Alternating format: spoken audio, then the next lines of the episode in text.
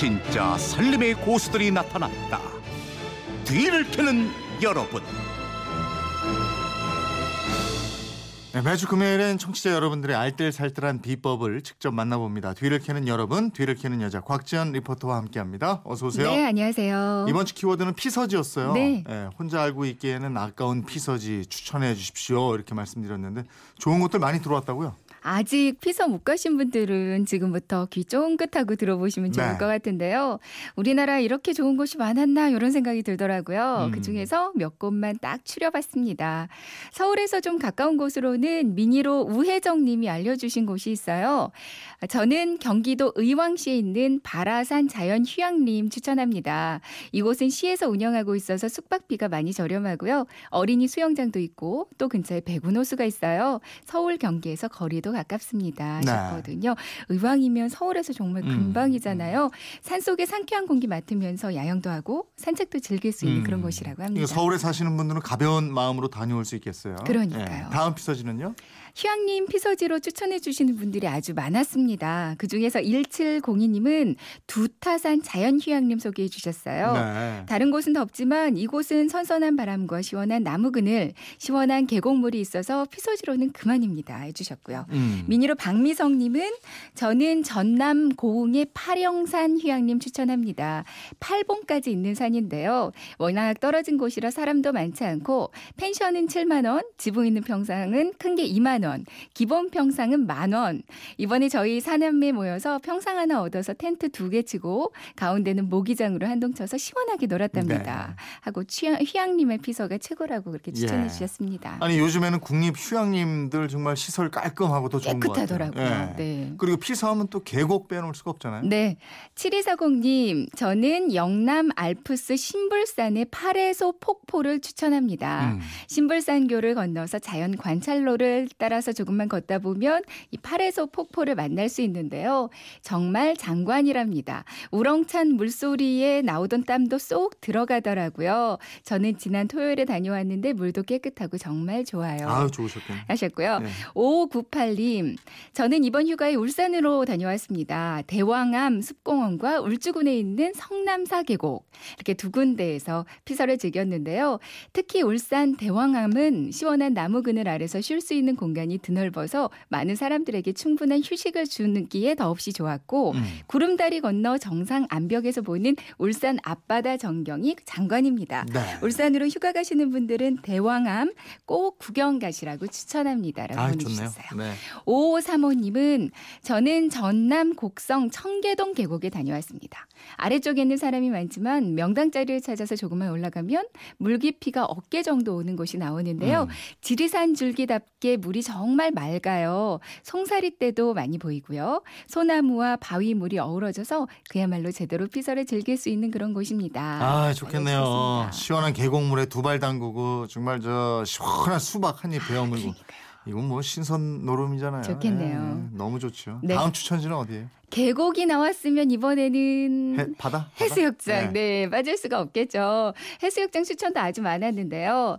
그 중에서 9739님, 저는 매년 강원도 고성에 있는 봉포 해수욕장으로 피서를 네. 가요. 동해 바다 중에서도 특히 손꼽히는 맑은 물을 지니고 있는 곳입니다.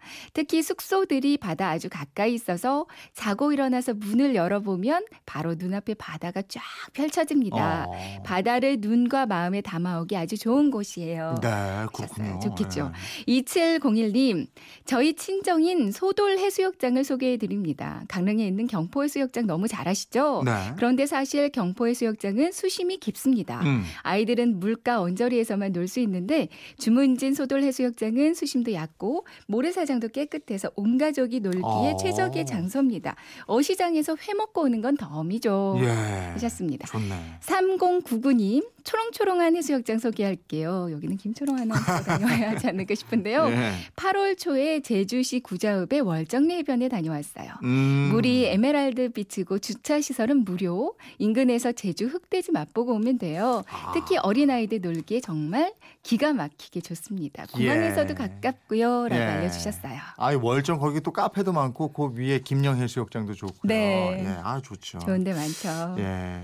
이번에는 생태공원 또 추천 들어왔어요? 2694님이 경기도 시흥에 있는 갯골 생태공원 알려주셨는데요. 아이들 키우는 엄마들에게 강추합니다. 가면 소규모 풀장이 있는데 해수장이기 때문에 물도 바닷물이라 짜요. 네. 하지만 아이들에게 어, 바닷물을 느끼게 해주고 싶으신 부모님들에게는 아주 좋은데요. 시에서 하는 걸로 알고 있는데 어른들은 입장료를 안 받고 음. 아이들은 3,000원에 신나게 물놀이를 할 수 있습니다. 더욱 신나는 건 그 옆에 염전 체험장이 있어요. 어. 화장실하고 샤워실도 작긴 하지만 아주 깨끗하고요. 더운 지금 딱 좋습니다. 엄마들이 아직은 잘 모르는 듯해서요. 하고 다양한 체험할 수 있는 곳도 알려주셨어요. 음, 염전 체험도 할 수 있고. 그러니까 예. 좋을 것 같아요. 다음 추천지는 청취자 음성으로 직접 만나보겠습니다. 안녕하세요. 부산에 살고 있는 나규석입니다. 예전에 친구들과 가서 너무 좋았던 띠반 너머 해변에 대해 소개할게요. 띠반너머 해변은 우이도라는 섬에 있는 해변이고요. 목포 연안여객 터미널에서 3시간 정도 배 타고 들어가면 있는 섬입니다. 우이도는 보통 돈목해변, 성촌해변, 풍성사고보로 많이들 가시는데요. 이곳은 돈목항 전 항구의 진리라는 마을에 내려서 들어갑니다.